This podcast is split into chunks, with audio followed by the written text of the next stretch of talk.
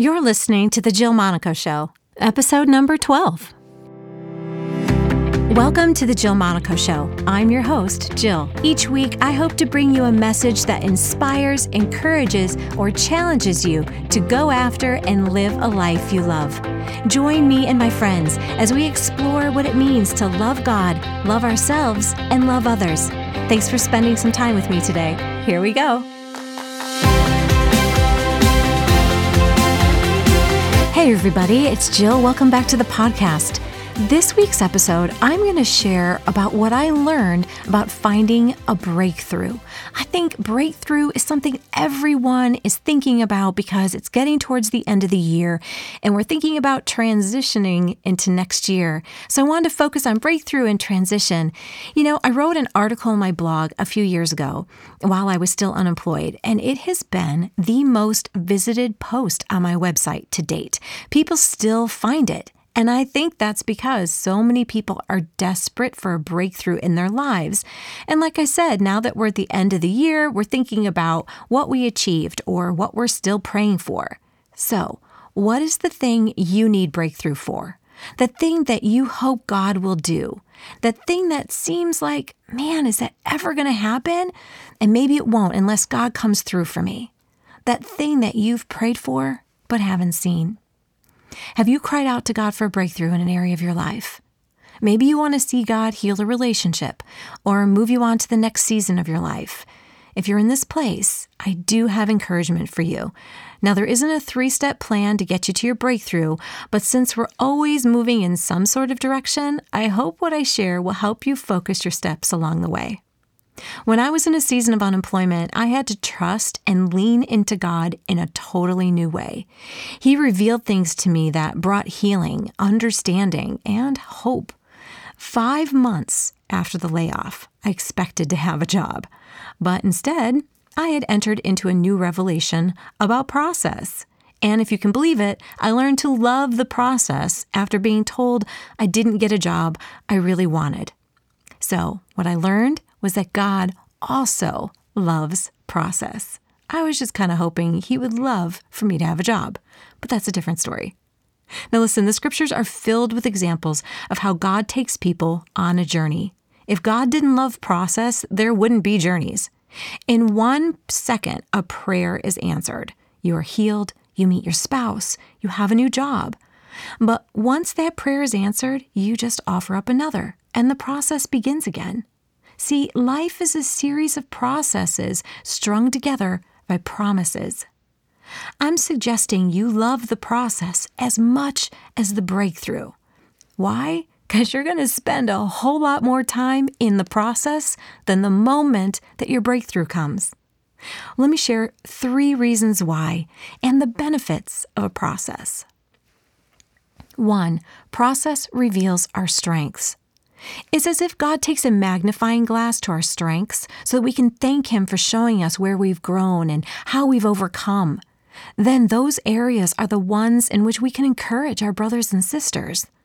There have been times I've seen growth in my life only because I was pressed and responded differently. Believe me, no one was more surprised than me.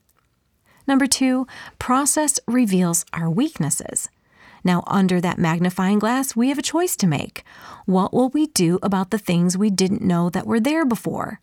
We can choose to thank God for showing us these areas of weakness. How does that sound?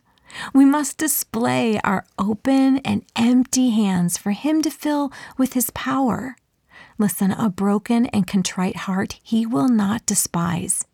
He hears our cries and shows compassion on us. We must humble ourselves so He can exalt us.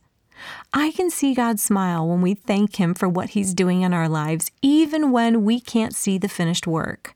Plus, it just makes the enemy mad because what he used to try and hurt us is just bringing more praise to God. So, although hurting the enemy isn't my motivation, it is empowering to strike back sometimes. Okay, number three process reveals our degree of intimacy with God. Gold is refined under intense heat, and the process of that is necessary for the gold to be as beautiful as it was created to be. In the same way, you are in the process of being made into who God originally designed you to be. Because of the fall, we were separated from God, but because of Jesus, we have access to God. The time that lingers in seasons and between breakthroughs is a time for rejoicing because it's in those times that the most beautiful things about you are being created. God is longing to talk to you about the desires of your heart. The process is an opportunity to pursue God's presence and wait upon Him for revelation. Personally, I needed to slow down, and the process allowed me to see that God was wooing me. So, process reveals your strengths, it reveals your weaknesses, and it reveals our degree of intimacy with God. So, I realize I haven't directly answered the question about how to get a breakthrough. I didn't mean to trick you there. But there are a lot of sermons that will tell you how to pray, fast, repent, give financially, etc., to receive a breakthrough. All of those are great ways to get to the next level with your relationship with God. For instance, when you want to get to know God's heart on something and sacrifice activity for prayer, you can't help but go deeper with God. Depth with God always leads to more revelation than you had before. It can feel like a breakthrough in your heart, even if circumstances don't change. So, just receiving the process and acknowledging it's part of God's plan is a breakthrough. Okay, on a side note, I want to encourage you that when God delays something, it's for purpose. If you feel that you've done everything to facilitate getting your breakthrough and it's still not coming, then stand on the promises of God.